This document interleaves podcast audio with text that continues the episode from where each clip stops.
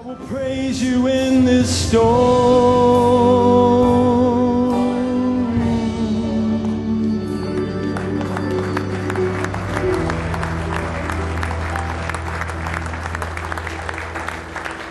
Praise the Lord. That's a wonderful victory, isn't it? To be able to praise Him in the midst of a storm. It's even greater victory when you can praise Him in the midst of multiple storms. So they're up here and they're down here and they're over here and they're there and they're there and they're, you think, really, is there a storm-free zone left anymore? In the human world, no. But uh, each one of these things that we see and that we face, we know that it's bringing us closer to the coming of the Lord Jesus. My goodness, it's good to see you all today. I'm just going to look at you for a minute. I can't see you from sitting over there, but I love you all and I so miss you. I'll be so glad when we can be back together, won't you? Amen. We love you so much. Thank you for praying for Caroline when we were sick. We're doing a lot better. Um, still not got our strength back totally. That COVID devil, some devil now, I'm telling you. I can't wait to smack him right in the mouth. Can you? Just, boy, boy. I hope on that I'm on, on that committee that gets to kick the devil down the lake of fire. Praise the Lord. Let's turn today, if you would, to the book of Hebrews, chapter 12, verse 22. One good thing about it now, y'all get to come back on Wednesday night, so we're trying to work this out where it'll be fair, as we say, for everybody to be able to come. You know, some of the out of towners that can only be here on Sunday, so you just bear with us as we try to figure it out. By the time we get it figured out, it'll all hopefully all be over anyway. Won't be nobody mad about that, will they? Hebrews chapter 12, verse 22. Listen carefully to our, our scriptures for today. We're speaking about reconciliation through kenosis. But ye are come unto Mount Sion, unto the city of the living God, the heavenly Jerusalem, and to an innumerable company of angels, to the general assembly and church of the firstborn, which are written in heaven, and to God, the judge of all, and to the spirits of just men made perfect. How in the world have we been allowed to come before all of that? Notice, read it again. You are coming to Mount Zion, unto the city of the living God, the heavenly Jerusalem, to an innumerable company of angels, to the general assembly and church of the firstborn, which are written in heaven, and to God, the judge of all, and to the spirits of just men made perfect, and to Jesus, the mediator of the new covenant, and to the blood of sprinkling that speaketh better things than that of Abel. Wow. We could say amen and go home and say, It's been good to be in the house of the Lord. Think of what we are invited to, friends. And we are not visitors, we're not outsiders that's been invited to this. This is our inheritance. This is who we are. How many like to be remembered today as we pray? We want to still remember our brother Gene Littleton, still in the hospital, and still, I'd say, in a serious situation. Uh, they're trying to wean him from the uh, ventilator. Uh, this morning they tried again and was unable to do it. Naturally, the longer that he's on there, the more concerned the doctors are with his age and all. But we still still believe general orders, and we still apply it in that direction until God says and does otherwise. You believe that? Yes, So just keep our brother on your heart. Uh, thank God for most of the people here at the church that's been sick is doing much, much better. And we pray and hope that that thing will get out of here and leave us alone. But let's continue to pray for those that are sick. Let's just bow our heads if you would. Lord Jesus, it's such an honor I know how Brother Louis felt a while ago when he got up here and got all choked up and couldn't hardly say anything. I walked out last week and this week, and I sat down there to play the guitar a little bit. I just got so emotional in my heart just seeing the people again. I thank you, Lord, that we can be able to come together. Oh, Lord, we long for the day when we'll be able to not meet as two groups, but meet as one. It's not right for us to come this way, Lord. It's not right for, well, when you go to church, well, I go next week. Well, when do I go? I go this week. We shouldn't have to deal with such stuff. Please deliver us, God. We do not want this to be our new normal. May this devil go back to hell where it come from. We know all diseases begin in the fourth dimension. We can see he spent much time in bringing this one on the earth. We can see this is not generated or started by a little imp out of hell, but Octamus himself, the master designer of evil. Oh, how vile, how corrupt, how rotten he is. And we want him to know today we hate him and everything he stands for. And he is defeated because of what you did, Lord Jesus. Put this thing behind us, under our feet, as it were, Lord God. Father, we pray with that in mind for our brother Gene Lehman, dear God. You see our brother's need today, Father. We thank you for everything the physicians can do. But Lord Jesus, we're looking beyond them. We're looking to you today.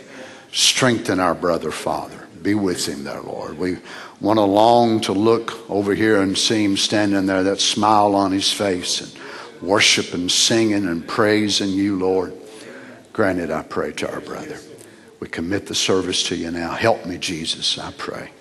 In your precious name, the name of the Lord Jesus, we ask. Amen. And the saints said, Amen. Wow, that sounds so wonderful. God bless you. You can be seated.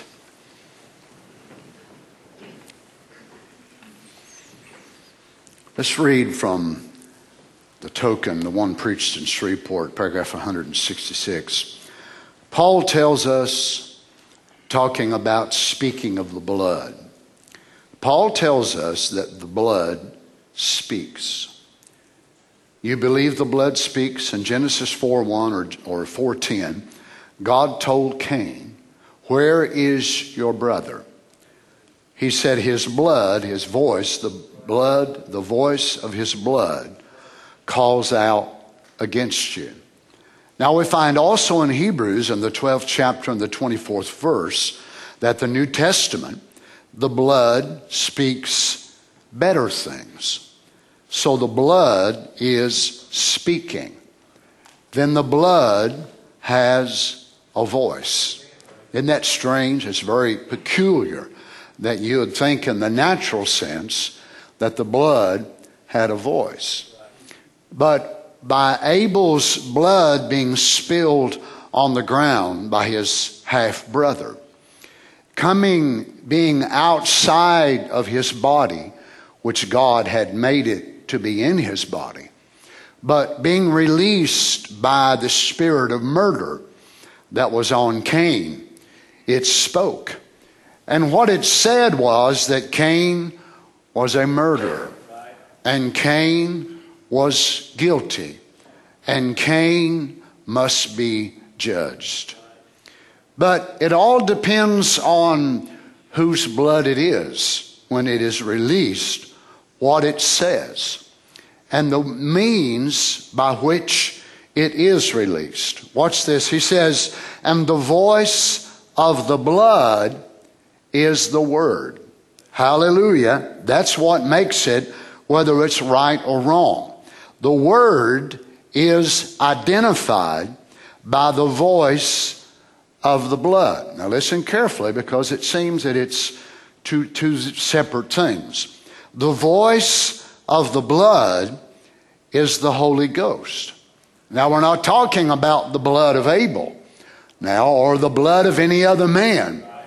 Only one person this could be said about, and that's the Lord Jesus.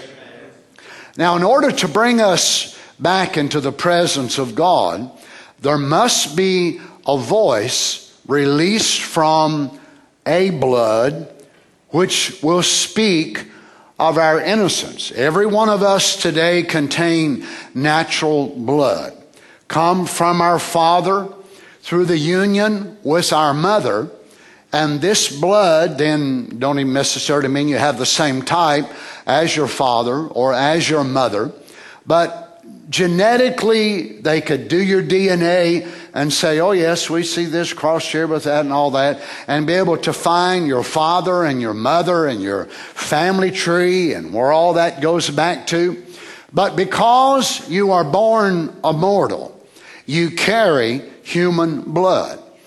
That blood cell coming from your father, none of it from your mother now, but from your father, but carried or cushioned in your mother's blood. So through that union, you come to the earth as a mortal.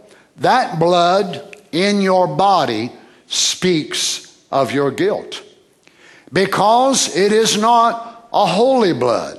It is not a righteous blood. No matter how much Holy Ghost you mothers and fathers have, whenever you father children or you mothers give birth to those children, you do not have the ability to interject the Holy Ghost into your blood. So they are born in natural contaminated blood, which calls every one of us sinners. And there's only one way for us to ever be justified. And the voice of a certain blood speak for our innocence. And that is, we must be reborn of that blood.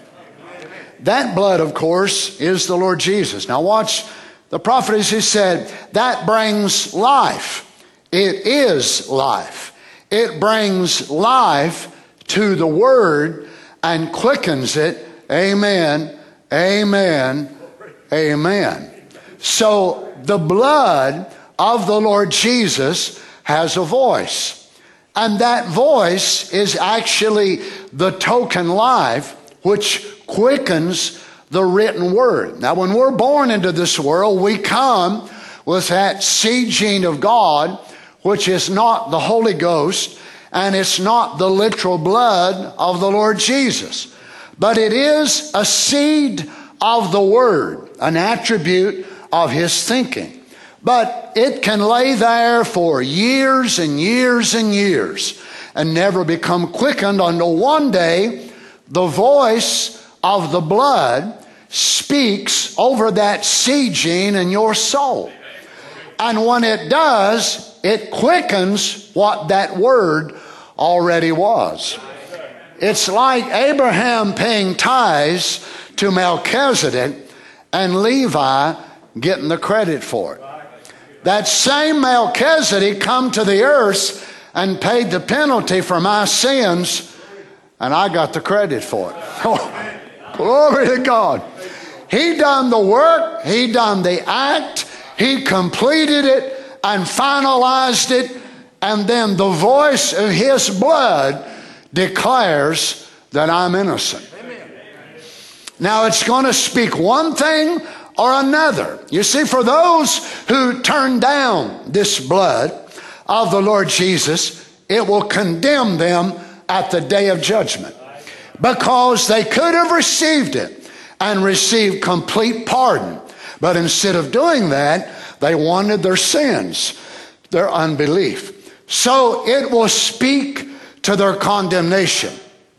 Now, watch this in paragraph 168. Sure, the blood speaks.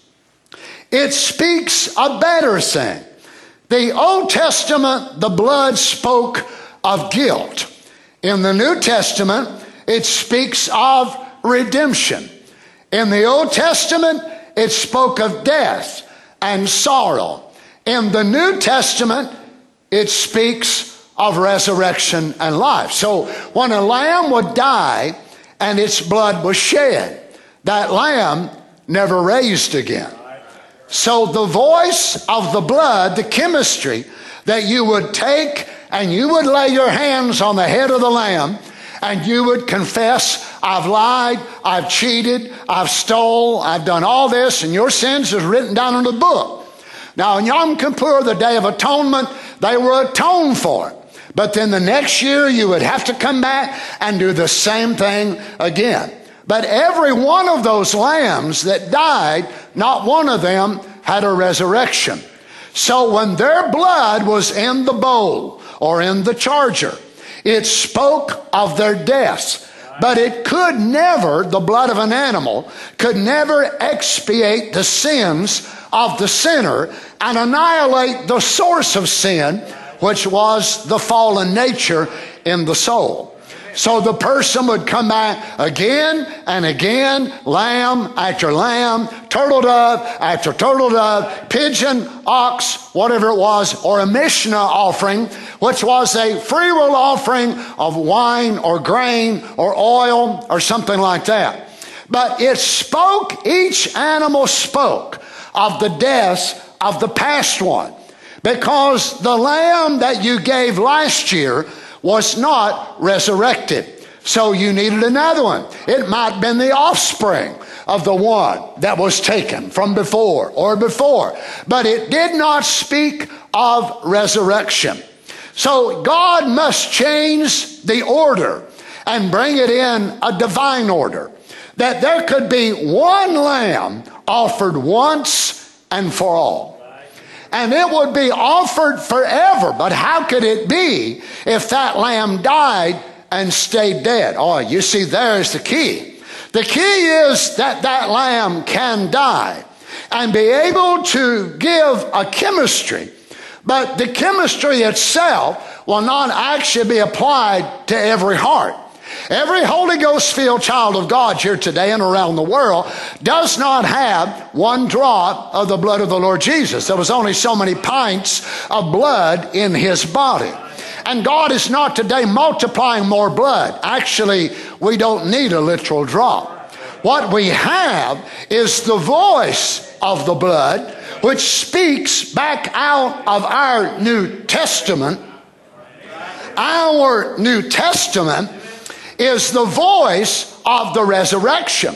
So whenever they look at us and when he looks at us, he sees what? An extension or a continuation of the same life of the Lamb that was offered 2,000 years ago. So we don't need another Jesus and another Jesus and another Jesus and another Jesus, but the one Jesus was all that was needed. By him giving his life, then the blood would become what would be received on the altar in type, but the life that was in the blood would go back to every believer. This, of course, is what Brother Branham calls the token. Notice he said, the blood speaks. It speaks a better thing. The Old Testament blood spoke of guilt. In the New Testament, speaks of redemption. The Old Testament, it spoke of death and sorrow. In the New Testament, it speaks of resurrection and life. It speaks of healing. Now, it cannot be, be the blood of the Lord Jesus and not believe in miracles. You know the main reason that church people don't believe in miracles? They're not one. Now, how can you today, setting you with a new birth, and not believe in miracles? Your new birth itself is a miracle. This is why I believe in miracles today physical, spiritual, and the phenomenal realm because I personally am a miracle. By my new birth, Brother West, it's a miracle. Not only that, but I've seen him do all kinds of other miracles in the supernatural realm and the realm of healing and so on. But for those who aren't a miracle, then they would look at and say, well, God no longer does them. Well, what they're telling you is, really, I'm not saved. Really, I don't have the Holy Ghost, and really, I don't have the voice of the blood inside of me. Praise the Lord. Because if you do, you are a walking miracle every day. That's right. It speaks of healing. It speaks of joy. It speaks of power. It speaks of life. It speaks of heaven. Now look what the voice of the blood of the new covenant, how it changed from the old. It speaks of all these things. And that same blood that was shed upon the ground that called out after his dead brother or called out after his brother that had killed him, the blood of Jesus Christ covers all of our sins and speaks peace and resurrection and power and life and healing and all the redemptive blessings. All the redemptive blessings that the blood was shed for. It speaks for us. Certainly the blood speaks, oh my. But now we know that there is a division between us and our own self once we do become a living miracle. Because that portion of us is actually the Word quickened or made alive. And yet there's another part of us that's just as human, just as carnal, just as unconverted as any man or woman out here on the world. Is that right? And that's your body. And that's what puts us in this dilemma or this breach. Let me read it to you again that we read it last week. When a person is struck with a disease, aches and pain, one time they wasn't that way, but they're groaning. Why? They're not right. Why are we happy today that we can come to church and yet in the midst of our happiness, Brother Louis, there's still an element of sadness. Now, I wish the group that was here Wednesday night and last Sunday morning could also be here with us today. And last uh, Sunday morning and last Wednesday night, I wanted you all to be here too. I don't like this stuff. Group one, group two, group A, group. Forget all that stuff. That's not the way we're meant to worship and go to church. Praise the Lord. It's, it's not right. And yet, why? We're not right yet. Thank God we're able to have church again, but we're still not right. And we're longing for what? When we'll all be right. And when we all can gather together and throw these masks in the garbage can and get rid of disinfectant. Come on, saints. I hate wearing a mask. I used to wear a Zorro mask when I was a boy, but I ain't a boy no more. Praise the Lord. I don't like it. I don't like not being able to shake hands and hug one another's neck. We're not right. Understand? So we're not right. This is not the way church was meant to be. Notice how Brother Branham likens this. So they're groaning, they're longing, wanting to get back to the way that it was, trying to get back where they was when they had health. And when nature and people, as the Bible said, are groaning, it shows they're not in their ought to be condition. They've fallen from somewhere. Now, we don't need anybody to interpret that for us, for of course we know it was eternal life they had fallen from, and they lost their claims on eternal life by the fall of Adam and Eve, who fell from eternal life to death in the Garden of Eden and brought all nature under them to death. A tree never died before Adam. An animal wouldn't die before Adam. And there's only one thing that cannot die, and that's God because he's eternal. Now, let us go then to the other side of this. 2 Corinthians 5 1 For we know that if our earthly house of this tabernacle were dissolved, we have a building of God. Now, I want you to notice how that he separates the we in this verse. For we know that if our earthly house, so he's not making the house you. Is the house you live in at home you? You live in a single wide trailer, a double wide, a 5,000 square foot house, an 800 foot apartment? Is that you? Well, it bears the image of you in the sense of your decor, your taste, whether you're neat or like a hog. Well, if that's your nature, your house is going to bear that image. Is that right? If you're neat and tidy, then you walk in there and you'll pick this up and do this and that. Why? Because your house reflects your makeup. So, in this house that we live in, this is why we do things that we do. This is why Holy Ghost filled Christians don't go to places they shouldn't go. They don't uh, drink things they shouldn't drink. Praise the Lord. They don't fill their mind with pornography. They don't fill their mind with all these things of the world. Amen, Brother Donnie. Why? Because this house bears an image or reflects the owner that lives on the inside of the house. But this house is not me. This body is not you. Watch how Paul separates it, for we know if the earthly house of our earthly house of this tabernacle were dissolved, you cannot dissolve the soul. It cannot be annihilated. We have a building of God. Now, this is separate from the earthly house, and house not made with hands, and it was in there once you got saved. Oh, really? How long has it been there? Eternal in the heavens. Now, because we have that, praise God, for in this we groan. Now, for those out here that are not a miracle, that are not born again, they cannot groan for a house. First of all, they don't even know they have it. Most of them are not taught it in their churches. So they do not understand the differentiation between soul, spirit, and body. They don't understand theophany. They don't understand seed gene. They don't understand that you're a part of the Father's thinking, that your soul is an expressed thought that was in the mind of God. How can you long for that if you don't even understand nothing about it? But once you are taught it, and once you hear it, it makes the initiation of that which started in you on your conquest and your search for God. It makes it grow and grow and long more and more and more for that heavenly realm. Now, Paul said, For in this we groan, earnestly desiring to be clothed upon with our house, which is from heaven. But who is the real you? It's the real person inside the clothes. So now, once we become a miracle and we are born again, we actually do not put on a new body now, but we're still held in prison in this body of mortality, in this body of time.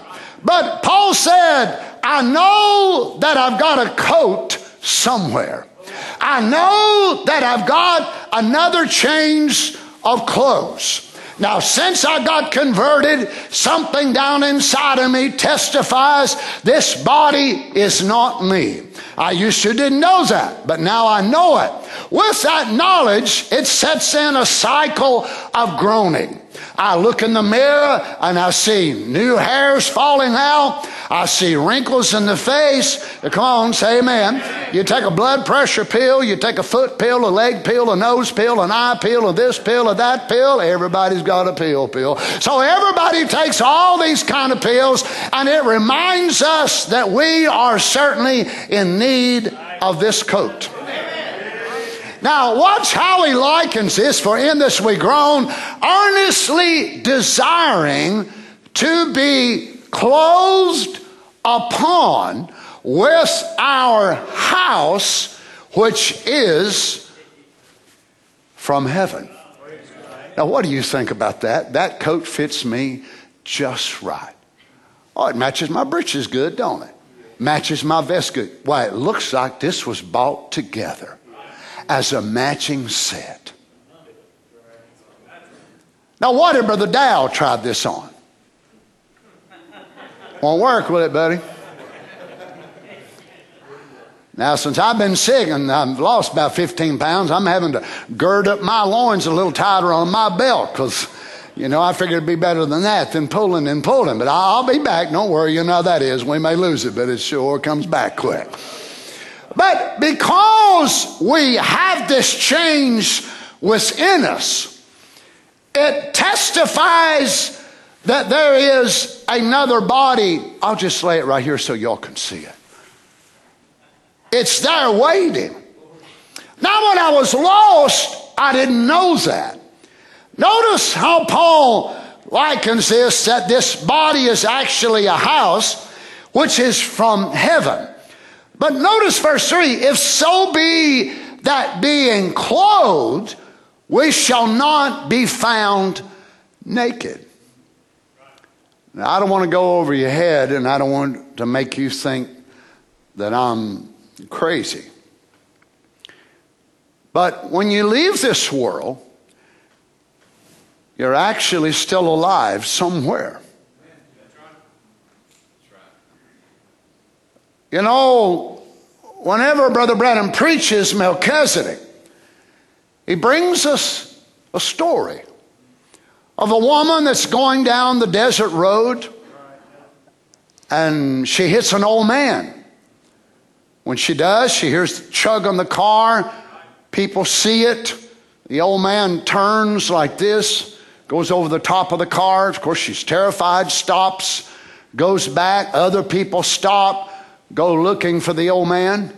They can't find him. Call the police, police come out, do an investigation and all that. Come to find out, there was an old man hit and killed on that same spot. And then the prophet says, so it goes to show that when you're dead, you're still alive somewhere. You have to come back to suffer.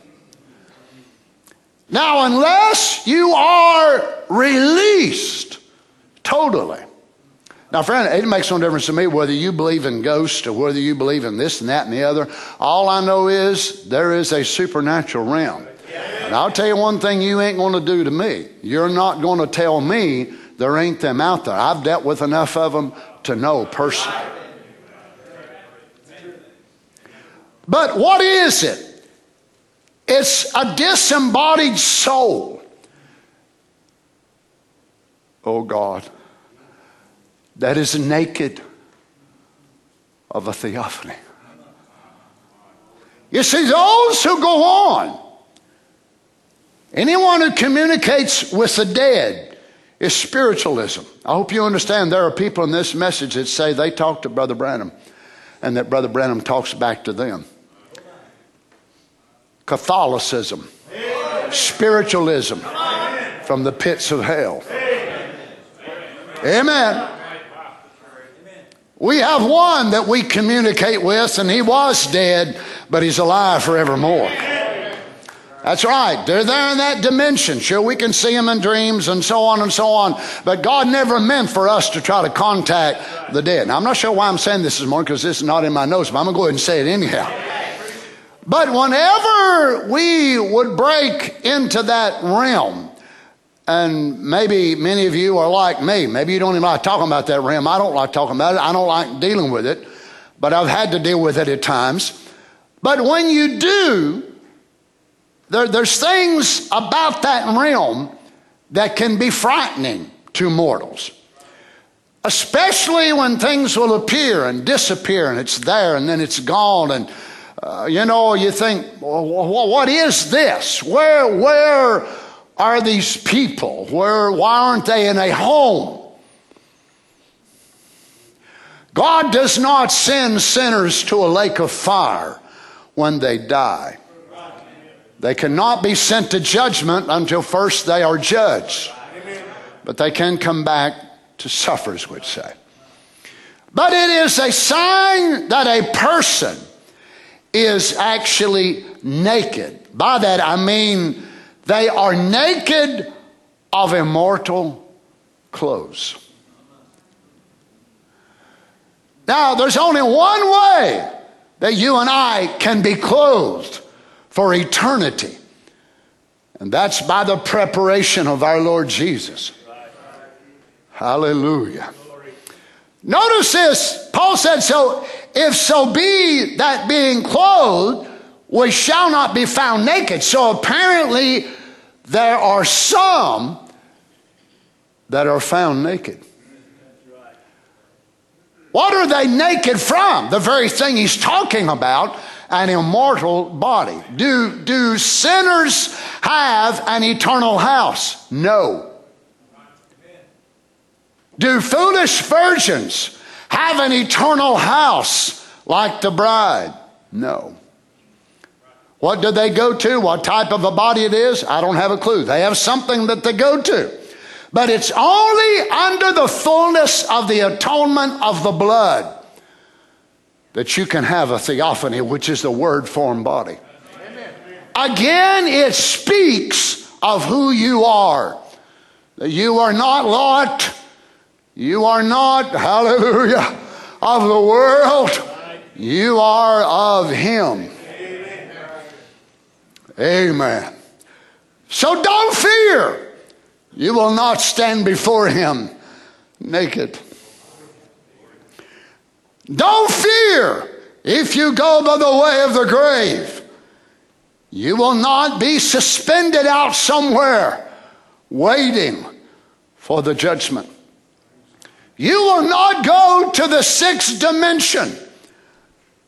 Hallelujah. Naked. You will not go to the fifth dimension and be declared naked. But the blood speaks for you. Glory be to God. Notice in verse 4 For we that are in this tabernacle do groan, being burdened, not for that we would be unclothed. Now, notice Paul sees that for a mortal to be unclothed and remain unclothed. Hope you can understand me. It, it, it's one of the worst things that can happen to you. To leave this life and not have a body that is the word to go into. And then you come and go between the dimensions. Lord God. and you do not have a representation of the Word to move into once you lose this identification here. For that we that are in this tabernacle groan being burdened, not for that we would be unclothed, not, not that the soul would not have a body to go into, but that we would be clothed upon that mortality might be swallowed up of life.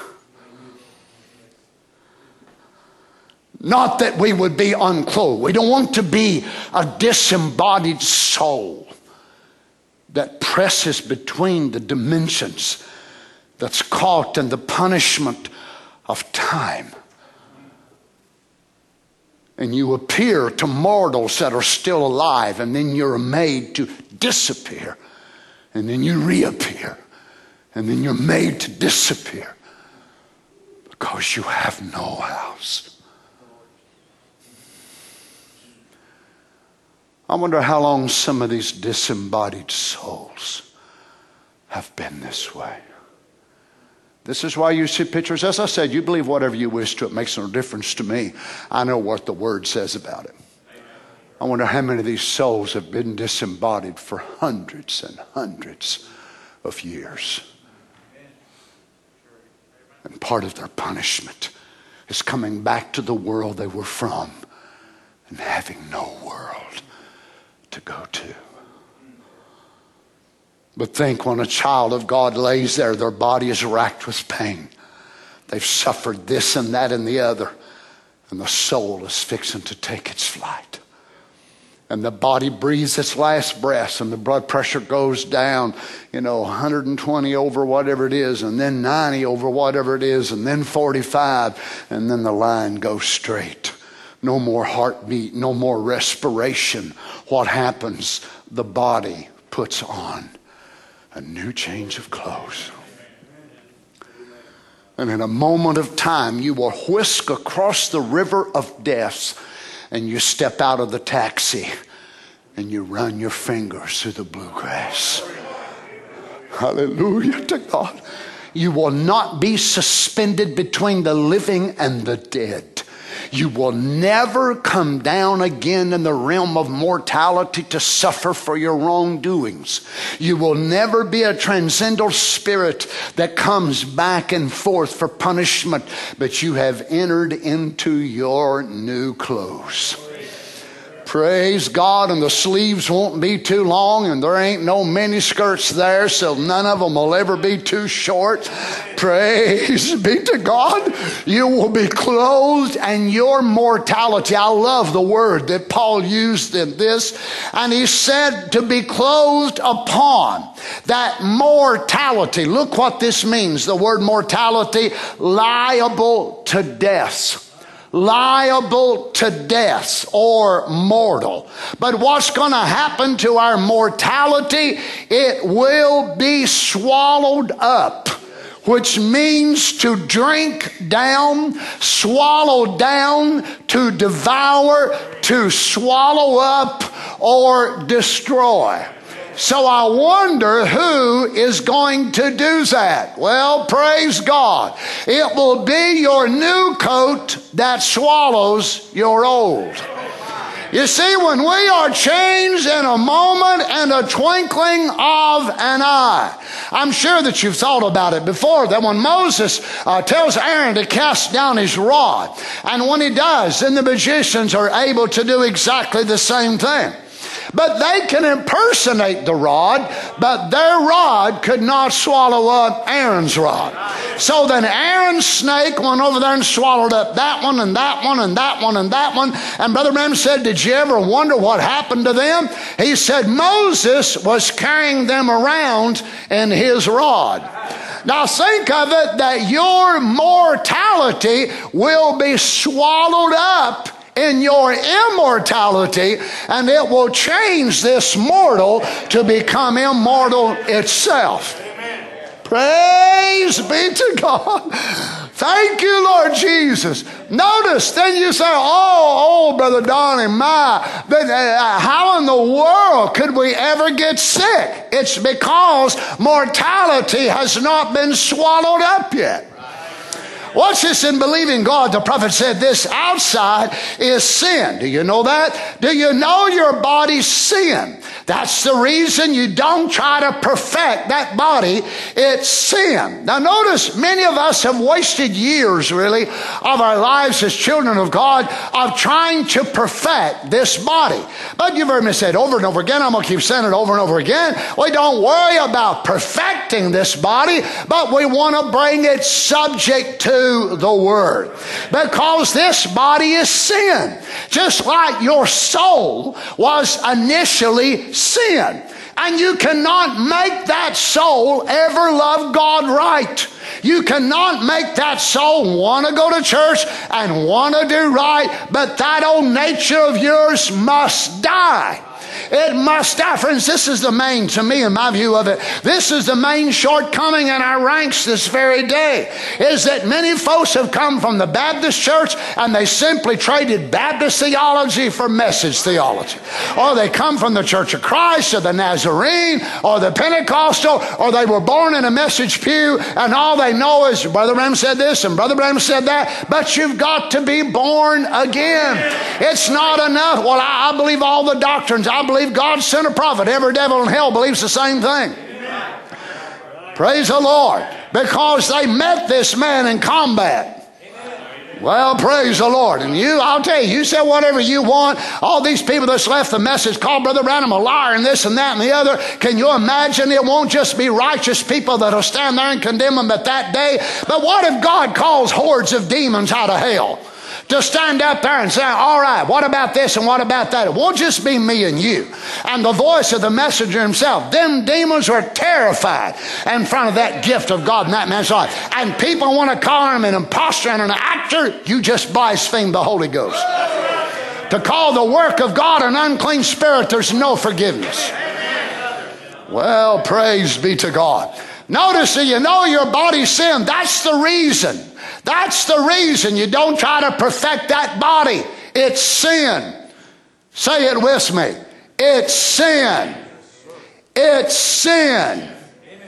Notice this. Did you know that? It was born in sin, shape iniquity, come of the world, speaking lies. Oh, this quote here gets tough, boy. And the soul is the same way until the soul died and then was born again of God. Then that soul can't die. The soul that sinneth shall die, but he that believeth on me has everlasting life then there's an immortal life living in that body. Now that's like a string coming from heaven like a core on the inside of a man. Now that's the part that's godly. It operates this body. It operates this body. So Brother Keith goes out one morning and he's, he's got to dig a basement for a guy, and there sits his equipment. Why don't he just program that equipment from the house and say, I'm going to take the day off. Hey, Dozer, you do this and this, and hey, Backhoe, you do this and this, and hey, Bobcat, and then program the truck, and then the truck carry this dirt over here. No, he can have thousands and thousands of dollars worth of equipment there. It can all be working in proper order. It can be filled up, but there's got to be somebody to be able to operate that equipment. Is that right? When you were lost, that soul inside of you operated this body. It got in your car, it started it, it drove down to your favorite honky tonk or bar or whatever more and sat down. I want three of this. No, make it four. This is Sunday morning. I want this and that and the other. There's somebody inside of you controlling you. So you cannot start from the outside and say, all right, now quit drinking, uh, quit doing this, quit running around, quit doing this and the other. You're trying to do it from the outside in. But if you can get that nature inside of you to die and let the Holy Ghost burst that word, then you will control this from the inside out that still ain't saved and that still don't like it sometimes. Any y'all's body still buck against you? You mean the rest of you all are already glorified? Well, that's strange. I didn't think there'd be gray hair. And everywhere I look, I see gray hair and glasses, and some of you wearing contacts and ain't wearing glasses. This body is sin. Oh, hallelujah. Notice, but before this body can ever become perfected, the Spirit will bring it in submission to God to make you. It'll war Really? All the time, a constant. Oh. Well, praise God, it wars. When you was lost, it didn't. Notice a constant. Paul said, We'll never get no more than he. Paul said, When I would do good, evil is near me. And there's a constant war. The flesh against the Spirit. And who's going to win? Depends on which one chief feeds the most. Well, praise the Lord. So if you feed that that oh my that black dog, you give him big old hams and big old T-bone steaks, and every now and then you you just fire that old boy a big old cowboy ribeye and you give him all kinds of protein and carbohydrates and niacin and vitamin A, B, C, D, all the way all to X, Y, and Z. And my, you're just feeding him and he's getting bigger and stronger. And that little white dog of yours which feeds upon prayer and the Word of God and doing all that. And you've got him on a fast from Sunday to Sunday.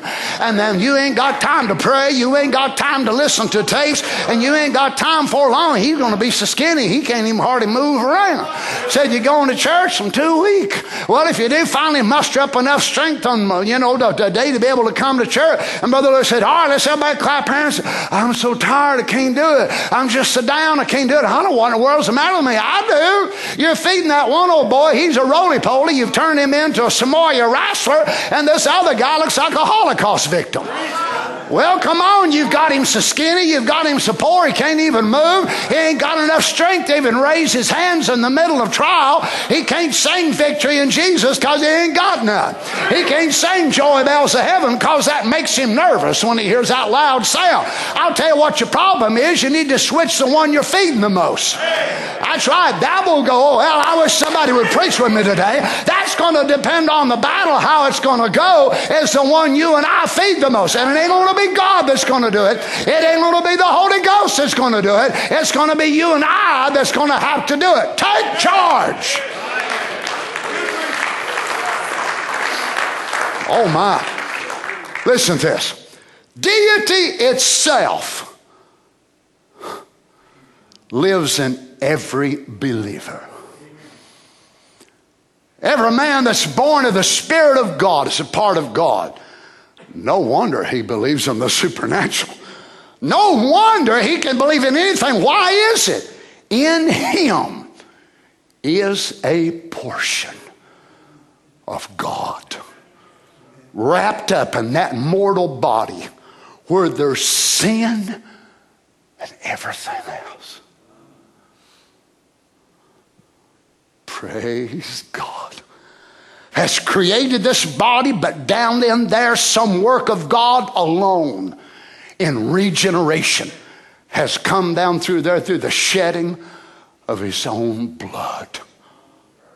But, Brother Donnie, you just got over COVID, and, and Sister Carol, and Brother Gene, and Brother Darrell, and this brother, and that brother, and this sister, and this sister in our churches has got this problem, and that brother, and, uh, and we're saved and we're Christians. That's right.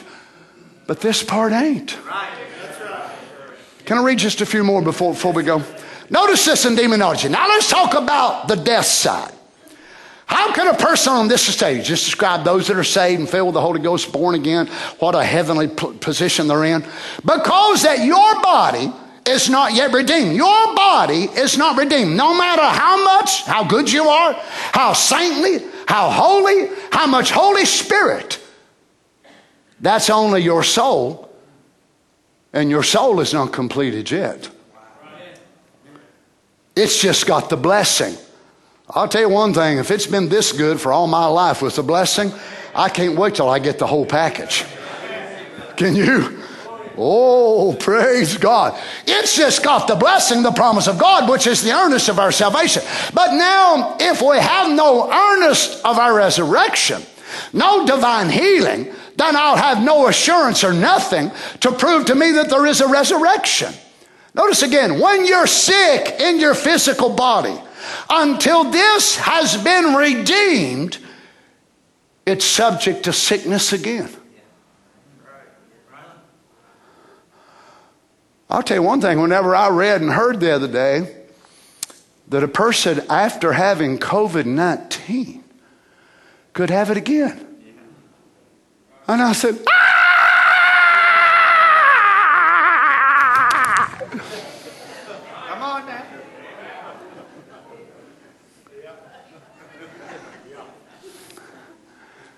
Now, you see, only those of you that are sitting there looking so somber haven't had it yet.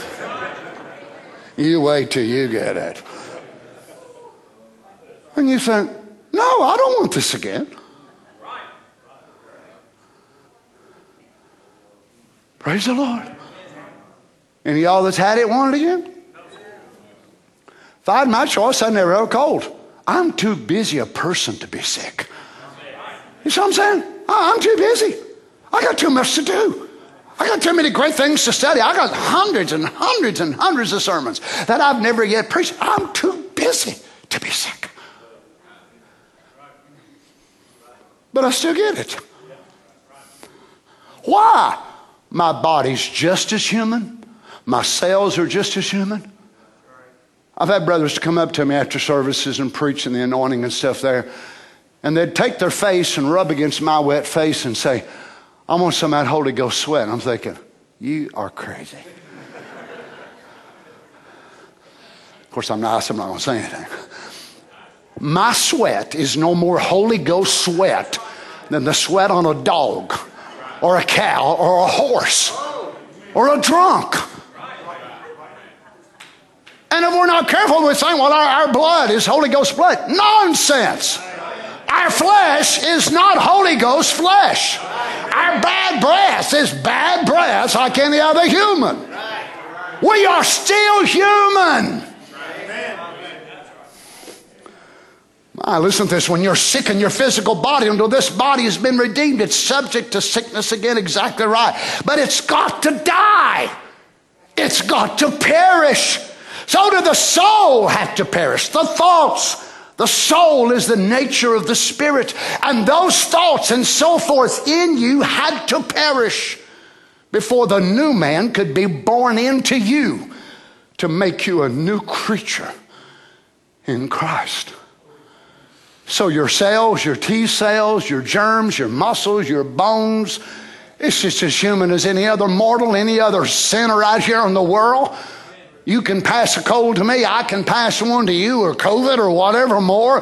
Well, glory to God, I trust the Holy Ghost. My Holy Ghost ain't got the COVID. No, mine didn't have it either, but my body sure had a good dose of it. Why? Because my body's not yet redeemed. But I'm doing the best thing I can do for my body. I'm bringing it subject to the word. Amen. Hallelujah. Oh, I don't like it sometimes like yours don't. But one day my body will thank me for what I've done for it. Amen. If I'm alive and remain and my body gets swallowed up in immortality, my body will say, Donnie, thank you. Thank you, boy. Thank you for making me go to church. Thank you for making me do right when I didn't want to do it. Thank you for making me go to the house of God.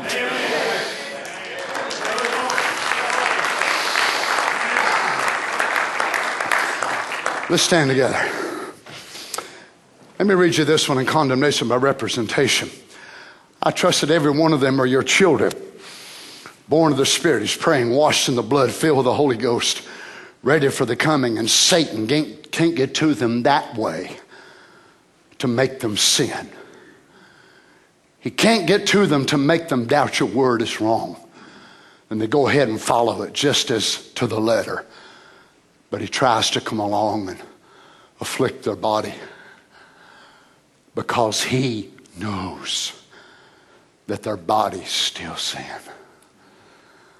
But their soul is saved. And that stinking two faced liar knows that your body's still sin, but your soul's saved. You think he'll go around telling you all the time, Well, I can't get to you, you're saved. I can't get to you as far as your soul is concerned. You're, you're saved. Well, the Holy Ghost, and you probably some of you, this God say, Am? Really? You mean I got it? Glory to God, hold my mules. But you think he'll ever tell you that, Brother Dow? You think he'll ever let you know what he's able to see in your. Friends, we, we can't see it.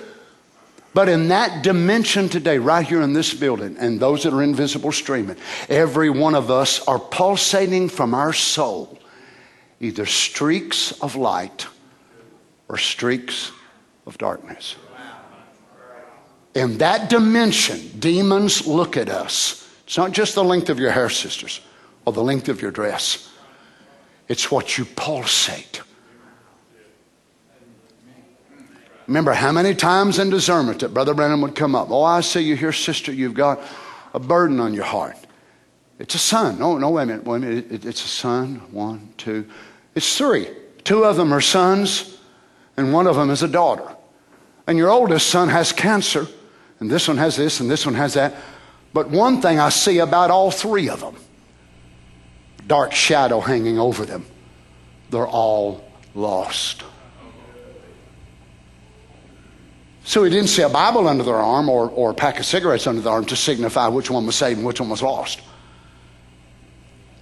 Or he would look at them and say, It's very welcome from you. You have a welcome spirit. It's turning light around you. You are a Christian. So, in that dimension, from them pulsated light or darkness. Every one of us are identified in this realm. Satan don't look so much at our tie. He don't look so much at, you know, make sure that everybody's got a measuring tape. We measure everything to make sure everything's okay. But in that realm, they watch you. And they see constant light. Seven days a week, 24 hours a day. 365 days a year and on leap year. Constantly. Even when you're distressed, light. pulsating from your soul.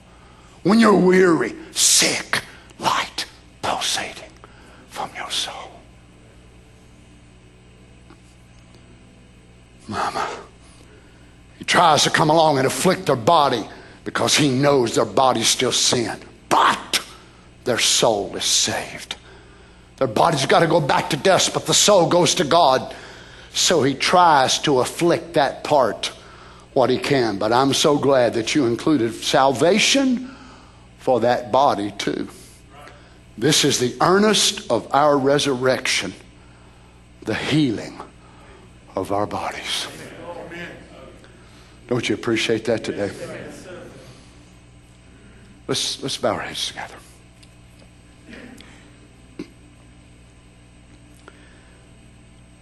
Father, we, we realize how little we know and understand of the worlds that are around us. On occasion, we feel influences from another world that affect us in a positive way. And Lord, on the other hand, we feel influences that try to affect us in a negative way. God, we know that the unseen world is that which has been described to us by those who have been able to go into it and peer into it for a little while and then come back out.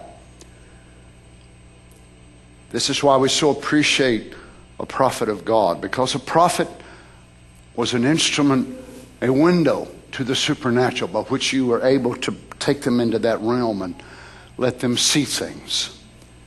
They could go back in time as you brought Moses into the cleft of the rock and you put your hand over the rock and Moses was able to get caught up even as far back as Genesis 1. In the beginning, God created the heavens and the earth. Moses, Moses, no doubt, breaking into the realm of vision and seeing it as you spoke the Logos and the first Adam come into existence and bursted forth in light. Then you would allow them prophets to see ahead in time and see kingdoms as they would come and go. You would allow them to see so many things. Father, most of us here we are today, we're so captured in these senses and limitations of time that we know it. So we just go along as if that world does not exist, but yet the Bible, the Word of God, and windows to the supernatural have declared to us that it is there. Lord Jesus, if there's a person here today present or anyone under the sound of my voice, if they're not ready to meet you, Lord, help them to understand. If they live to be 100 years old in this life and they haven't made preparation, then when the soul goes out of the body, the soul has no theophany to go into. So, in that sense, they are naked spiritually. Oh God, I do not want to leave this world naked, Father. By naked, it means we are missing something. What what worse thing could a mortal miss? And the soul leaves the house, and the soul has no other body to go into. So it's trapped. It cannot go into heaven. It refused the atonement. It cannot go straight to Hades because it's not been judged.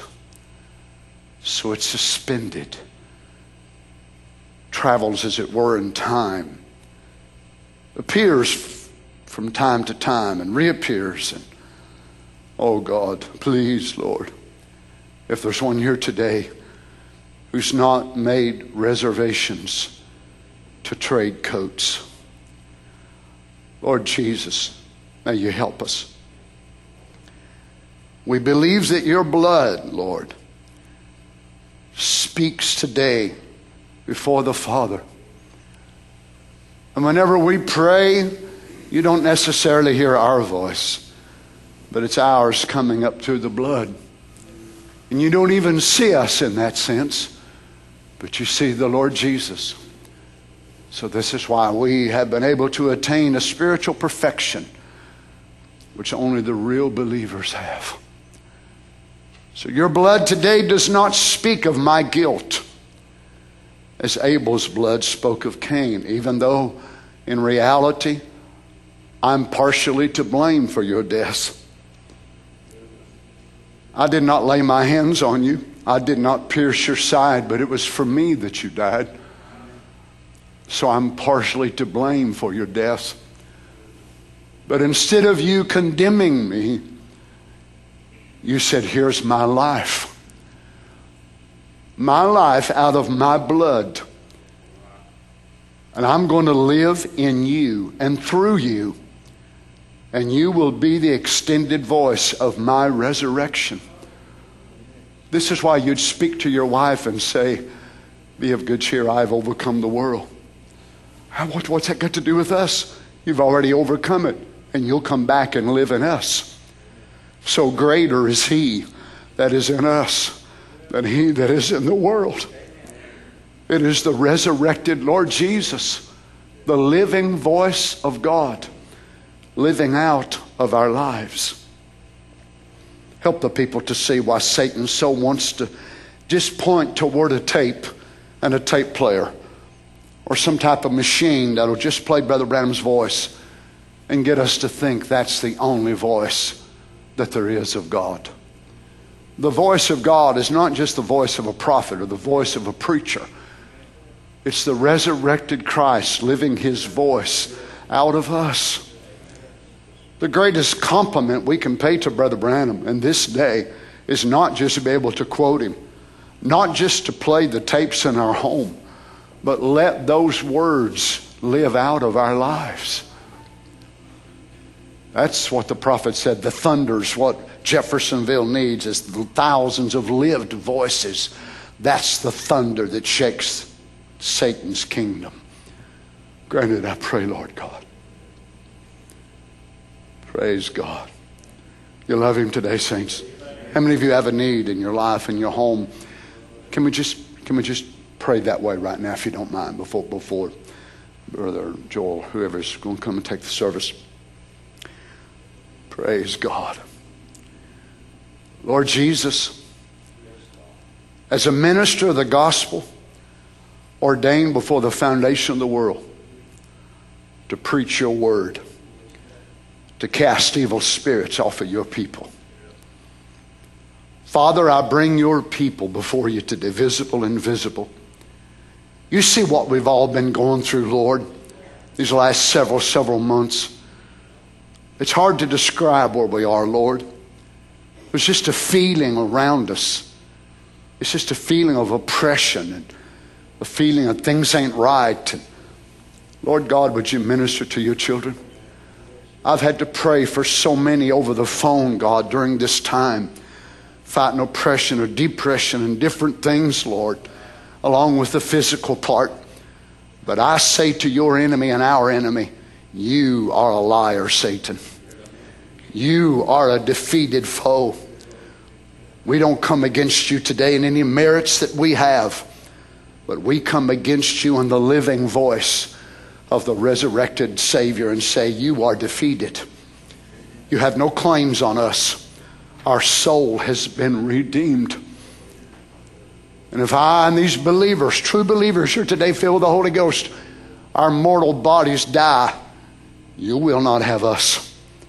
For we have already made reservations to change coats. Praise God. If I leave this world, Satan, I will not be a disembodied soul but the voice declares, I have a body. In the name of Jesus, take your hands off of God's people. Glory to God, you spirits of evil and depression, suicidal thoughts. In the name of Jesus, go back to hell from whence you come. Lord God, as your people, we claim deliverance. We claim healing. Lord, I just read to your children a few moments ago where the prophet said, This voice of the New Testament It speaks joy. It speaks peace. It speaks happiness, deliverance to the people of God. We rejoice today, Father. Glory be to God. We know in the Old Testament, Lord, that when a man would take a woman to be his bride, it was part of the understanding of that day that that man, on the day they're going to be married, he would send to her by a messenger her wedding gown. Different than the way we do it in our Western civilization, that the brides go out and, and they pick it out. But in that day, the bridegroom would go and have this special. Glory be to God. And if he was rich and wealthy and could afford it, he would have some of the finest linen which could be bought, which in the biblical times was from Egypt.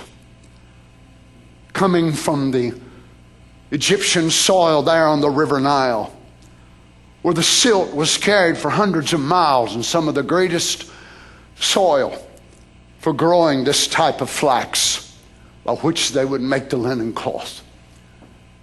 It was of such value that ounce for ounce, linen was worth more than gold.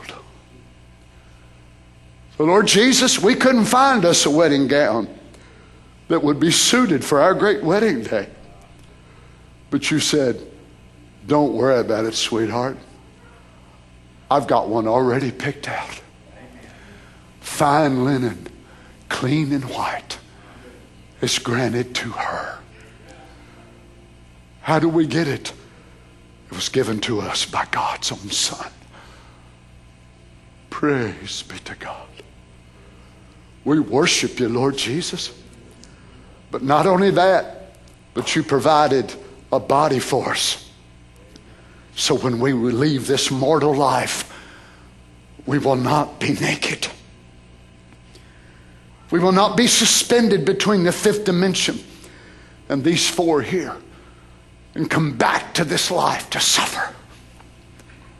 But our soul is called away and burst into a theophany, which has been waiting for us since before the foundation of the world. We worship you, Lord God. Thank you, Lord Jesus. Can we just raise our hands in the presence of the King? Harry, can you sing that for us? Spirit and the bride are saying, Come. Friends, He's provided everything you need. He's provided a church for you to go to, pastor, song leader, Sunday school teachers singers, a prophet of God with a message. But his provision doesn't stop in this life. But when you get ready to die, he says, Dal, don't worry. I got a body for you waiting. You'll not be suspended somewhere called in time as a disembodied soul. Praise God. Don't you love him, saints? Hallelujah. Hallelujah. Spirit and the bride are saying, Come. The elect to be in stir inside their heart. Our uniting time has come. We and the Father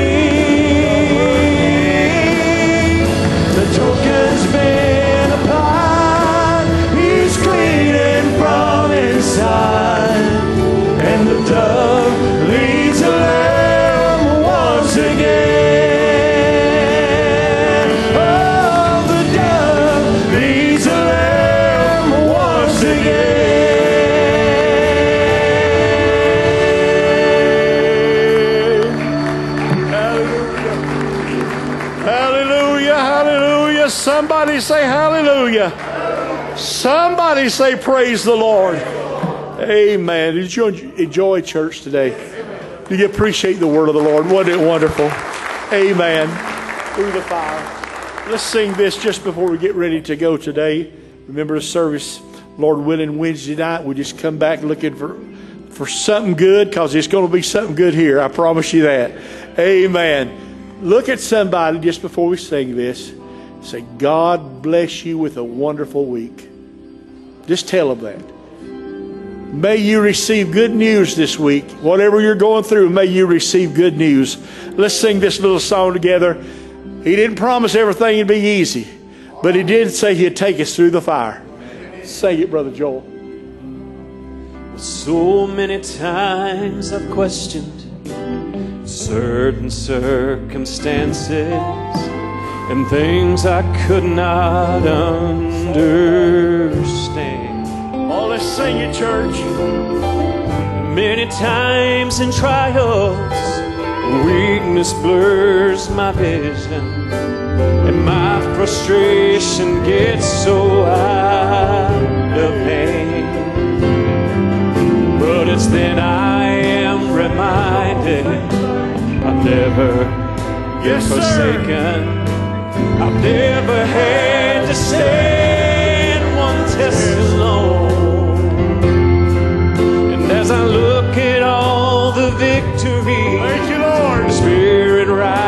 rises up Yes, in me. sir.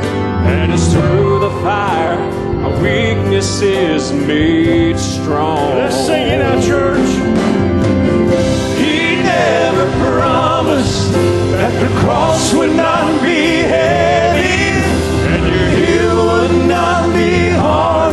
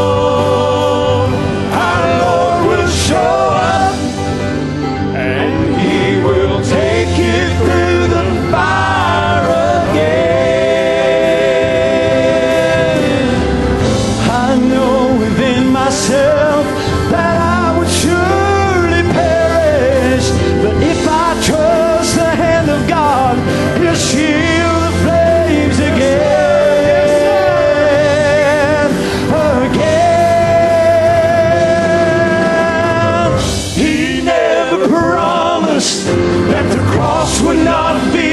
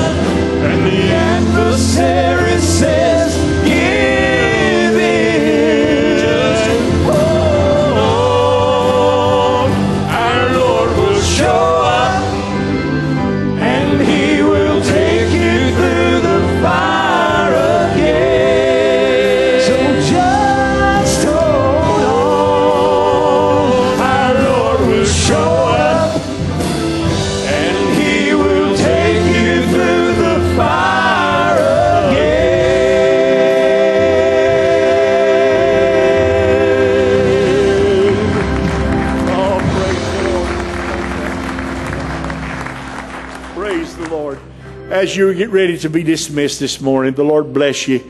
We'll sing this as we go today. God bless you, Brother Joel. Praise the Lord. Praise the Lord.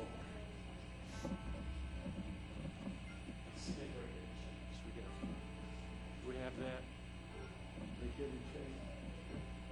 There's power in the name of Jesus. There is power. Okay, there's power in the name of Jesus. Power in the name of Jesus. Let's sing that. I believe it, don't you? Yes, Amen. There is power.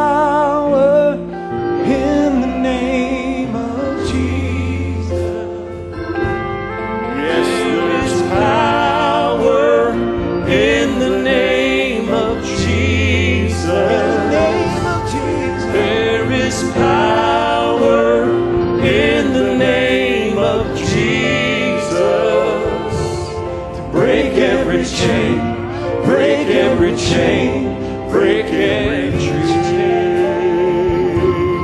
Break every chain. Break every chain. Break every chain. Break every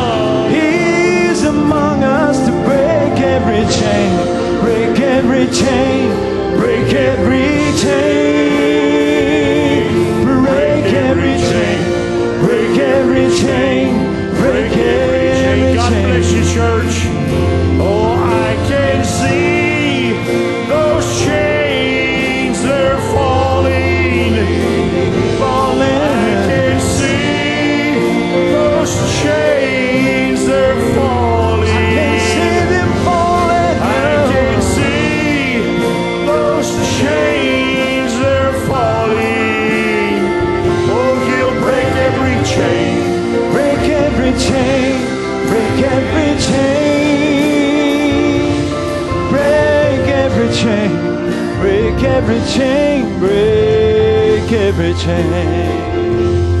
There is power in the name of Jesus.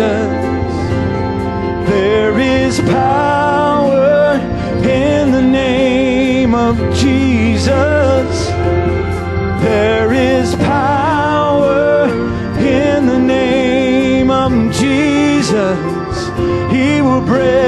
every chain, every chain, break every chain. He will break every chain, break every chain, break every chain. There's a mighty God among us